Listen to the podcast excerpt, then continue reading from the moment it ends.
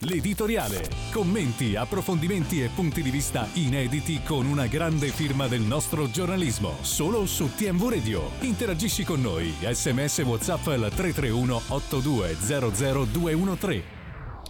Il campionato non si ferma mai, oggi nuovo giro, nuova corsa, anzi vecchio giro, vecchia corsa perché andando a recuperare un po' si, si gioca la ventunesima giornata anche se siamo, abbiamo appena assistito alla ventiseiesima però c'erano da recuperare altre partite, ehm, Sassuolo-Napoli alle ore 18, oggi questa sera Inter-Atalanta ore 20.45 all'Inter la possibilità di portarsi, di allungare ulteriormente sulla Juventus e magari chiudere con larghissimo anticipo un discorso scudetto che potrebbe comunque già adesso perdere soltanto l'Inter. L'Atalanta invece ha l'opportunità di eh, riavvicinarsi alla zona Champions dopo un cammino straordinario quindi eh, scavalcare il Bologna e posizionarsi al quarto posto in caso di vittoria. Un pareggio andrebbe comunque bene agli uomini di Gasperini attesi da un vero tour de force, forse il peggiore che è capitato a tutti. Sassuolo-Napoli è una gara a rischio per due. Sassuolo non può più perdere eh, punti, deve trovare una reazione immediata perché si trova in una situazione di classifica molto complicata, è praticamente in zona retrocessione a 20 punti così come il Verona, ma non sorride sorride assolutamente il Napoli che prima di affrontare la Juventus domenica sera deve affrontare questo ostacolo da superare a pieni voti assolutamente perché altrimenti il Napoli si trova veramente in cattive acque, nono posto in classifica, già adesso la Champions diventa eh, quasi un miraggio, ultima chance, ultima chiamata oggi con il Sassuolo per provare a riavvicinarsi. Tanti temi di cui parlare, buongiorno da Vincenzo Marangio, da Giorgio Solani in cabina di regia, diamo il buongiorno subito al direttore Xavier Jacobelli, ciao direttore. Buongiorno Vincenzo e buongiorno agli ascoltatori.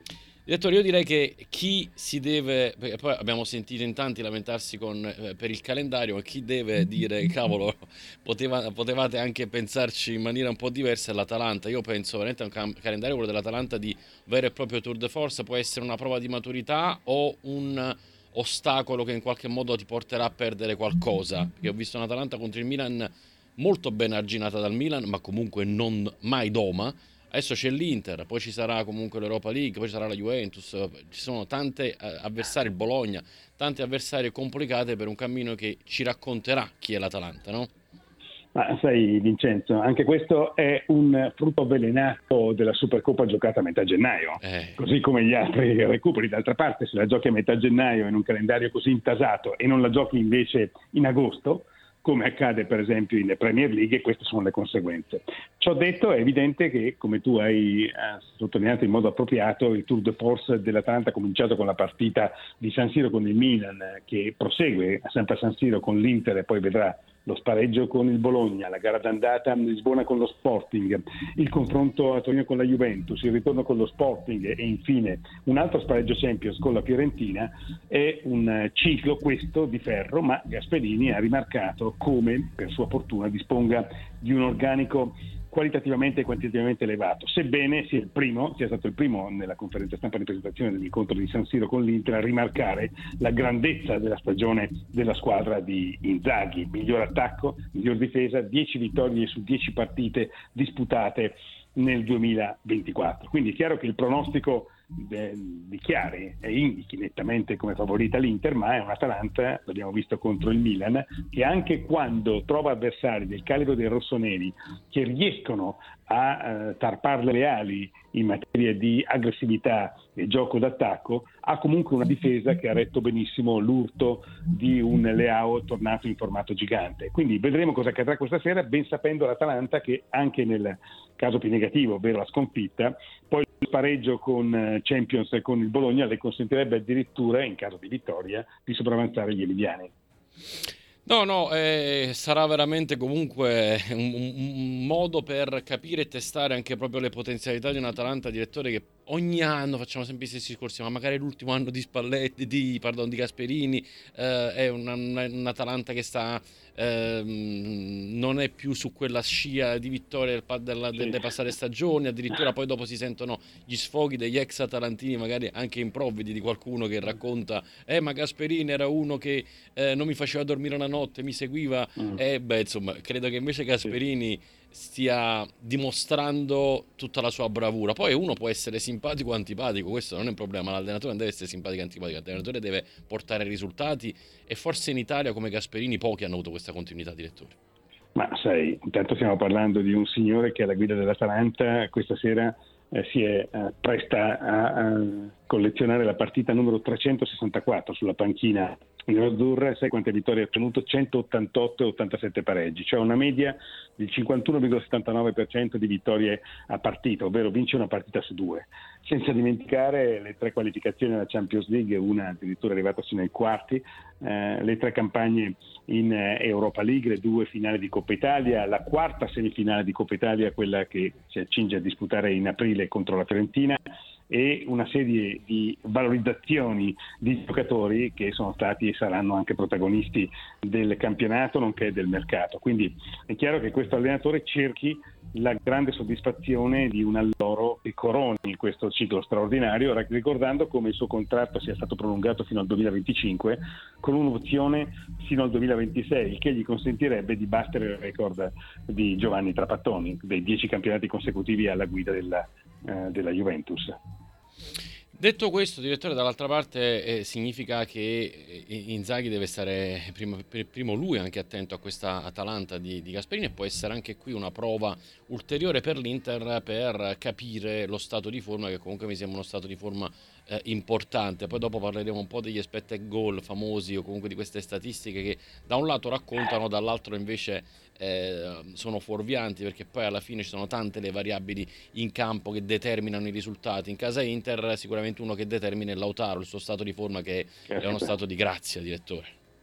Beh, sai, io con tutto il rispetto ovviamente per le situazioni statistiche, più che gli expect goal, parlerei dei, dei gol segnati dall'Inter. Eh, esatto. una, una, una media veramente spaventosa se noi diamo un'occhiata alla classifica delle classifiche, ovvero alla graduatoria, a chi c'è in testa alla graduatoria dei principali campionati europei, l'Inter sopravanza tutte le altre, sebbene di una lunghezza o di due lunghezze in alcuni casi, cioè quei 66 punti in 25 partite, 21 vittorie e 3 pareggi una sola sconfitta, differenza reti più 51, eh, dicono, la dicono lunga su quale stagione eh, stia vivendo la formazione di Simone Inzaghi e su quali possono essere le sue possibilità anche in campo internazionale, aspettando la partita di ritorno con l'Atletico. Ho letto con grande interesse le dichiarazioni di Guardiola che ha fatto sì, i complimenti a Simone Inzaghi eh, e soprattutto ha vaticinato un futuro sempre più roseo per la squadra milanese.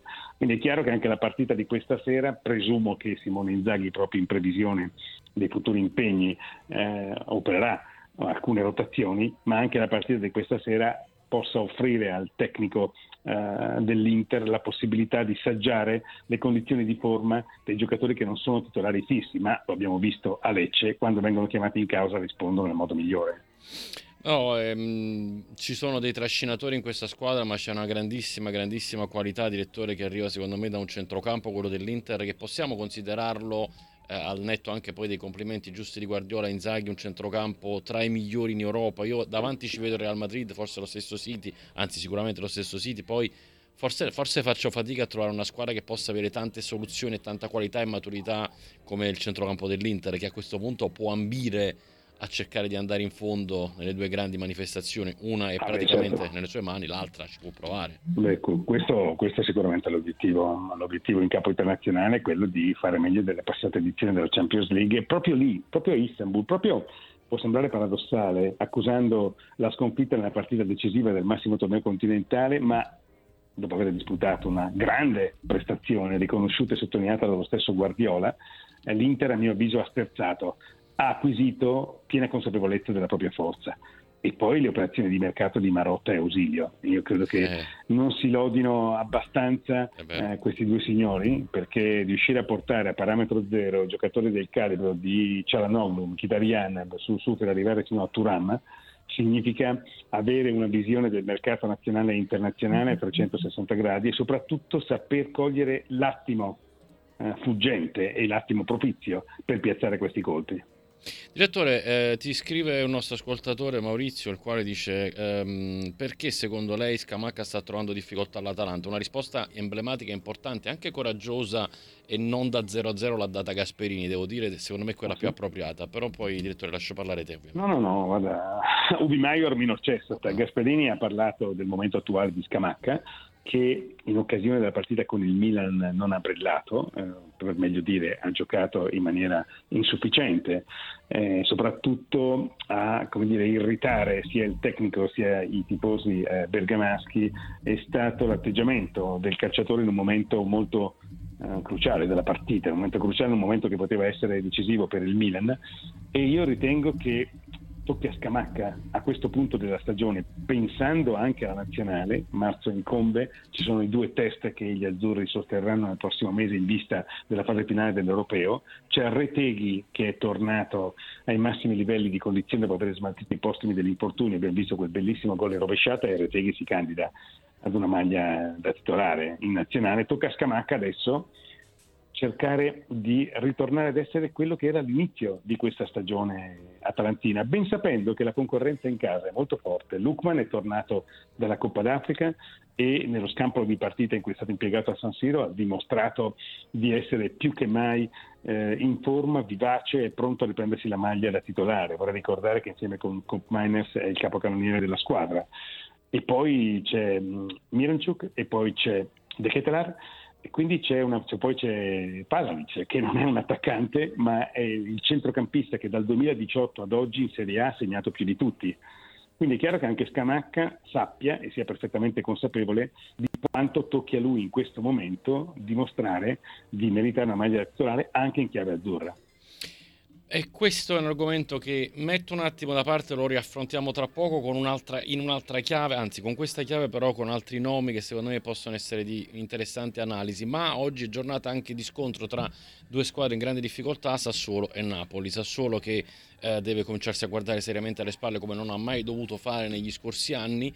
Eh, quest'anno qualcosa evidentemente non ha funzionato, dall'altra parte però qualcosa che parecchie cose non hanno funzionato in casa Napoli, che la squadra che era prima in classifica adesso si trova, cioè che ha vinto lo scudetto in carrozza adesso si trova a 30 punti quasi dalla prima in classifica, anzi senza il quasi e questo chiaramente alimenta grandi perplessità, non sa più vincere, l'arrivo di Calzona chiaramente non è l'arrivo di Remida che immediatamente cambia le cose, ci vuole tempo, eh, però ecco anche il pareggio con il Cagliari ha fatto vedere come ci sono ancora tante distrazioni, tanti errori eh, di posizionamento su cui deve lavorare Calzona e oggi è una una gara, una poltrona per due la potremmo chiamare, no? perché una delle due deve sedersi in poltrona per respirare un po'.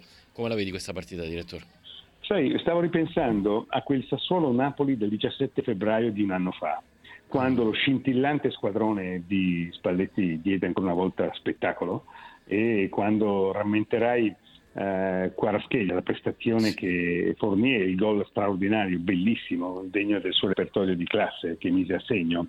E Quarascheglia che, ricordiamolo, eh, in quella prima sua stagione partenopea si impose l'attenzione di tutti e a Reggio Emilia contro il Sassuolo un anno fa il Napoli disputa una partita meravigliosa. Un anno dopo le condizioni sono completamente diverse sia per i partenopei tre allenatori nell'arco eh, di questa, eh, fino a questo momento, di questa fase della stagione, cambiati, ed è Sassuolo che l'allenatore l'ha appena cambiato affidandosi a Bigiga che è un ottimo tecnico che sta crescendo molto a livello eh, di calcio giovanile e che è perfettamente consapevole a sua volta di quanto, un po' come è accaduto a suo tempo a Gilardino, quando venne catapultato alla primavera alla guida del Genoa, questa sia un'opportunità molto allettante che, che Bigica intende sfruttare nel modo migliore. Certo, per il Napoli la partita di Reggio Emilia è una sorta di ultima chiamata. Se vuole reinserirsi nella rincorsa al quarto o è il caso di dire al quinto posto, anche perché dipenderà dal ranking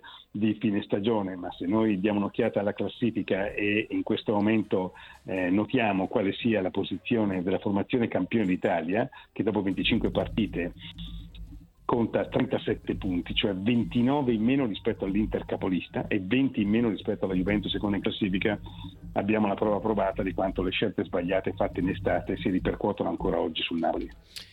Poi c'è una questione anche eh, eh Quaraschei, Osimen, Mercato. Osimen devo dire è da applaudire perché anche se si è capito che andrà via altrove, anche se è diventato un corpo estraneo, e non è da applaudire il fatto che lui sia un po' una voce fuori dal, dal coro nello spogliatoio i giocatori da quello che mi raccontano direttore non è che gradiscano tantissimo il fatto che eh, lui possa quasi fare quello che vuole. Però dall'altra parte dicono sì però questo quando gioca segna e quindi il suo lo fa ed è, ed è tanto ed è molto professionale. Quarascheia sta avendo qualche difficoltà in più, giocatore tecnicamente molto forte, fisicamente molto valido, però sembra anche un po' nervoso, comunque isolato per potersi accendere come faceva nella prima parte della passata stagione, ma soprattutto c'è il suo agente che fa un po' di rumore e che ha ribadito che poi a maggio si vedrà quello che succederà. Questo può incidere ulteriormente nello spogliatoio del Napoli quest'anno? No, secondo me no. Sai, è normale che a mano a mano ci si avvicini alla fase più importante, cruciale, decisiva della stagione, sia in campo nazionale sia in campo internazionale, cominciano anche le grandi manovre relative ai giocatori più rappresentativi. I procuratori fanno il loro mestiere, ma non incidono ovviamente sul rendimento di un giocatore e sul rendimento complessivo nell'arco della sua stagione. La verità è un'altra, la verità è che è stato smontato quel giocattolo perfetto che impressionò tutti meravigliò tutti, incantò tutti, mi riferisco alla qualità del gioco del Napoli spallettiano, e rimontarlo era impossibile, è impossibile e adesso si sta cercando di correre ai ripari. E fatalmente un calciatore del calibro della classe del talento di Quaraschelia non poteva non accusarne i contraccolpi. E quindi è evidente che in questo momento paghi lo stesso Quaraschelia la uh, diversa, ridotta qualità del gioco del Napoli, ma il valore assoluto del giocatore non si discute, tant'è vero che eh, in maniera alquanto significativa il suo agente ha riproposto la questione del suo futuro da discutere al termine della stagione. Ci sarà poi domenica sera una partita come sempre molto sentita. L'anno scorso però eh, finì con un 5-1 del Napoli di Spalletti che era, viaggiava a mille, la Juventus ancora doveva cadere nelle grinfie della giustizia sportiva, ma già crollò in Champions e con quel 5-1 letteralmente in campionato. A un anno di distanza il Napoli affronterà la Juventus a meno 20 o al più al meno 17, la Juventus secondo posto in classifica, però le critiche sembrano essere uguali sia in casa Juventus che in casa Napoli, perché direttore nell'altra emittente eh, facciamo fatica a dover parlare di calcio perché non si fa altro che parlare di Allegri, eh, ma quando se ne va è un disastro, eppure è una squadra che comunque è seconda in classifica con un centrocampo che a Napoli si presenterà probabilmente con Alcaraz Alcaraz, Nicolussi Caviglia e Locatelli o Miretti e Locatelli, cioè è, è, è, evidente che la Juventus non aveva la rosa per combattere per lo scudetto e forse neanche per trovarsi al secondo posto, ma è lì e allora che succede, direttore? Solita storia. Ma succede, succede, che la vittoria, è il caso proprio di dirlo, all'ultimo respiro, firmata Rugani contro il Frosinone, ha rinfocolato eh, le discussioni e i dibattiti sulla qualità del gioco della Juventus. Si aggiunga la questione Chiesa, che non è affatto, eh. niente affatto secondaria, perché se Chiesa sinora in questa stagione ha collezionato 21 presenze in campionato, delle quali soltanto 4 per intero, se Chiesa, aggiungendo poi 66 minuti in Coppa Italia, se Chiesa ha firmato 6 gol, se Chiesa però è avulso dal gioco della Juventus, bisogna interrogarsi perché da un lato nessuno deve sottacere né dimenticare le conseguenze del gravissimo infortunio patito due anni fa a Roma, che hanno imposto al campione d'Europa un lungo, faticoso e sofferto cammino di rieducazione e di recupero fisico e atletico. Ma è altrettanto vero che se tu hai Chiesa, che è una grande ala, che io preferisco chiamarla ala, non attaccante sì. esterno, perché trattasi veramente di una grande ala, che però non gioca in un 4-3-3, ma viene costretto ad un 3-5-2, quindi a fare la seconda punta non è il suo ruolo, eh, i risultati sono questi, eh. cioè non è che ci sia molto da aggiungere, eh. quindi o cambia il gioco oppure Chiesa cambia squadra, ma sarebbe veramente un peccato, sarebbe secondo me un autogol molto masochistico eh, commesso eh, dalla Juventus qualora decidesse di rinunciare a questo grande giocatore, ma è evidente che ci deve essere un cambiamento, perché altrimenti andremo avanti fino alla fine della stagione a interrogarci sul futuro di Chiesa, sul futuro di Allegri. Guarda caso in nazionale, Spalletti come lo fa giocare? Da ala. Sì, eh, e sono d'accordo, direttore. Lui in un 4-3-3 è perfetto. Del resto, credo che forse una delle sue migliori stagioni la fece con Pirlo in un 4-3-3. Poi, per carità, c'era anche Ronaldo in quella Juventus, quindi era tutto più facile per, certo, per i singoli certo. e c'era un gran centrocampo. Però eh, è tutta colpa del modulo. Credi che anche il giocatore stia attraversando momenti di difficoltà? Io penso, per esempio, a quel gol di Volatosi contro il Verona, porta spalancata e sbaglia.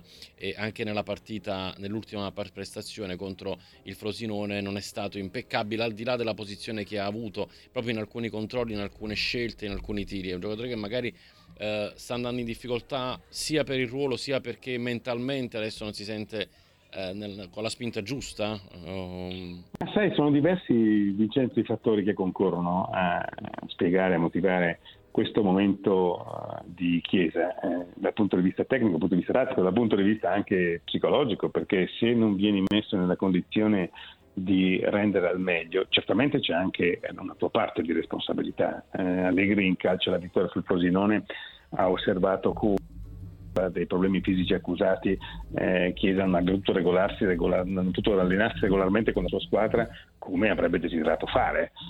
Però a questo punto, eh, nelle ultime 12 partite del campionato, ricordando anche il doppio impegno in semifinale in Coppa Italia con la Lazio, tocca a Chiesa dimostrare di poter ritornare quello che noi abbiamo ammirato soprattutto nell'Europeo 2021. È così, intanto continuano ad arrivare un po' di messaggi e ti chiedono direttore se una sfida di domenica contro tra Napoli e Juventus, chi vedi peggio, eh, cioè chi arriva peggio immagino che sia. È una bella, eh. una bella domanda questa, diciamo è una malinconica domanda. Sì, e soprattutto sì. pensando ai trascorsi dei confronti tra il Napoli e la Juventus e allo scudetto in palio e a tutto quanto la cronaca del campionato degli ultimi anni ci ha raccontato. Chiaro che dal punto di vista della classifica sia meglio la Juventus, però eh, queste sono partite eh, nelle quali entrano in gioco anche altre, altre, motivazioni, altri fattori. Per il Napoli sappiamo benissimo che cosa rappresenti ogni sfida con i bianconeri e per contro per gli stessi bianconeri eh, è necessario ottenere un risultato positivo che vada al di là del mero della mera questione numerica, come è accaduto con il Frosinone, che peraltro non so se tu sia d'accordo, secondo me meritava almeno il pareggio. Beh, per quello che ha fatto assolutamente sì, direttore, cioè ha ribaltato in pochi minuti un risultato che lo vedeva sotto, quindi con grande coraggio, con grande lucidità. Io penso al gol del, del 2-1 nato da una rimessa laterale in zona difensiva, due o tre verticalizzazioni e si è andati in porta. Quello che di fatto immagino i tifosi della Juventus chiedano alla Juventus di, di Allegri e tutto sommato poi uno potrebbe anche dire non è che tecnicamente il Frosinone abbia giocatori molto più forti della Juventus, quindi tecnicamente si può fare e sono d'accordo che insomma il Frosinone ha fatto comunque un'ottima partita, poi è capitolata nel finale per quel gol di Lugani che però non banale, eh, direttore, davvero fatto da un difensore, devo dire. Caspita, è come, anzi, guarda, eh, la tua considerazione offre lo spunto per rimarcare ancora una volta la bravura di questo giocatore, sì, la sì. sua serietà professionale eh, che eh, lo induce anche quando non è titolare fisso a eh, osservare un comportamento esemplare, sempre tra i migliori ad impegnarsi in allenamento, sempre pronto a rispondere alle chiamate di Allegri. Stiamo parlando di un difensore centrale di 29 anni, tant'è vero che eh, ci sono sul tavolo le trattative per eh, il prolungamento del suo contratto che eh, scade alla fine della stagione e ci sono già gli interessamenti di altre formazioni, perché noi stiamo parlando di un giocatore che nell'arco dell'esperienza juventina ha sommato 144 presenze, segnando anche gol pesanti, qual è stato eh, l'ultimo realizzato che ha fruttato la vittoria al, sul Frosinone, ma ripeto, trattasi di un giocatore di grande affidamento, che eh, anche per uno stile sobrio che eh, lo induce sempre ad evitare le luci della ribalta, ad essere sempre pronto per uh, rispondere alle chiamate della Juventus è un giocatore molto prezioso quindi uh, si meritava questa grande soddisfazione e quell'abbraccio senza fine dei suoi compagni. Eh, sì, sì, devo dire di sì. Ce ne sono pochi di giocatori seri, io vedo, vedo, sempre di più sceneggiate in campo di tutti i tipi, invece lui è un giocatore serio, sta in panchina, fa il suo, quando deve giocare gioca, fa, il, fa quello che riesce a fare, anche di più e quindi veramente da applaudire. Direttore, eh, due parole ce le dobbiamo, le dobbiamo spendere anche per De Rossi. Eh, eh, è, è, vero, è, vero, che insomma a volte c'è la scintilla del cambio dell'allenatore, ma io qua ci vedo anche qualcosina no, di più. Molto, molto di più, molto mm. di più. Hai fatto bene Vincenzo, hai fatto bene a rimarcarlo. Sai, De Rossi incarna il romanismo, inteso nell'accezione più felice di questo neologismo, ovvero dello straordinario attaccamento alla maglia della propria squadra, esaltato da una carriera che l'ho visto diventare un totem della Roma, insieme con Totti, e da questa brillante partenza alla guida della squadra dalla panchina. Io penso che De Rossi debba essere due volte elogiato, elogiato sia per i risultati che sta ottenendo e per avere in meno di due mesi letteralmente rigenerato la Roma, anche e soprattutto dal punto di vista della serenità ritrovata dell'intero ambiente, ma eh, due volte elogiato perché dimostra come al tempo dei giocatori che cambiano maglia addirittura tre volte nell'arco di una stagione, eh, di quelli che baciano la maglia e poi sono pronti a sfilarsela non appena arriva eh, un IBAN magari da paesi lontani eh, foderato di milioni di euro. E invece qui stiamo parlando di un ragazzo di 40 anni che eh, vive per la Roma, eh, è la sua eh, grande casa da quando praticamente era alto così, in virtù anche del fatto di avere un padre come Alberto De Rossi, che è uno straordinario pigmalione di talenti, perché eh, basti scorrere l'elenco dei giocatori che Alberto De Rossi ha formato e cresciuto a Trigoria nelle giovanili della Roma per rendersi conto di quanto strepitoso sia stato il suo apporto e il figlio sta onorando una volta di più la uh, sua fama, la sua nomea di simbolo della Roma. E in particolare credo dal punto di vista morale bisogna sottolineare il valore che De Rossi incarna e che lo rende agli occhi dei tifosi così prezioso perché ciò che è accaduto anche in occasione dell'ultima partita eh, con il Torino e prima ancora quella decisione ai rigori con il Feyenoord e quell'esultanza con la squadra ci raccontano come il vento sia davvero cambiato in casa Roma. Molto, molto, molto, è, è, è, molto, molto, molto bello rivedere quelle giocate di Dybala che sono veramente una eh. delizia per gli occhi, al di là dei tre gol, quello stop che fa a centrocampo al volo. Quanto mi manca? Direttore, eh, io chiuderei, parlando proprio di Dybala, chiuderei con una domanda che ho fatto a tanti ieri e che voglio sottoporre anche a te, ma la modernità sta un po' strozzando il talento secondo te? Beh, dipende dal talento che rimane in circolazione e il campione del mondo Paolo Di Bara di talento ne ha da vendere e dai tecnici che si ritrovano tra le mani questi talenti e devono essere capaci di gestirli e di valorizzarli. Ed è evidente nel caso di Dybala che De Rossi sappia che cosa si debba fare. Sì, direi proprio di sì, direttore. Grazie al direttore Jacobelli, ciao, buon lavoro direttore. È stato un piacere, come sempre. Grazie a te Vincenzo, buona giornata agli ascoltatori. Ci troviamo tra poco con Ivan Cardia, chiacchierata flash insieme a lui, preparate qualche domanda così subito le facciamo, poi fate anche le vostre riflessioni su quello che ci siamo detti così chiacchieriamo anche un po' io e voi. 12 e 05 invece avremo Franco Leonetti, così faccio anche un po' la presentazione degli ospiti di oggi anche al nostro Giorgio Sorani. Eh, 12 e 20 dovremmo andare da eh, Pierpaolo Matrone, così c'è una chiacchierata insieme a lui e nel corso della mattinata appena Patrick Annelli ci dà l'ok andiamo da lui, poi Alen Valnegri e, lei, e Giorgio Sorani mi guarda come... Quella detto, è la via. Esatto, quella è la via, ma Giorgio mi guarda dicendo mi sono fermato a Leonetti, poi me lo dici. Va bene, torniamo tra poco.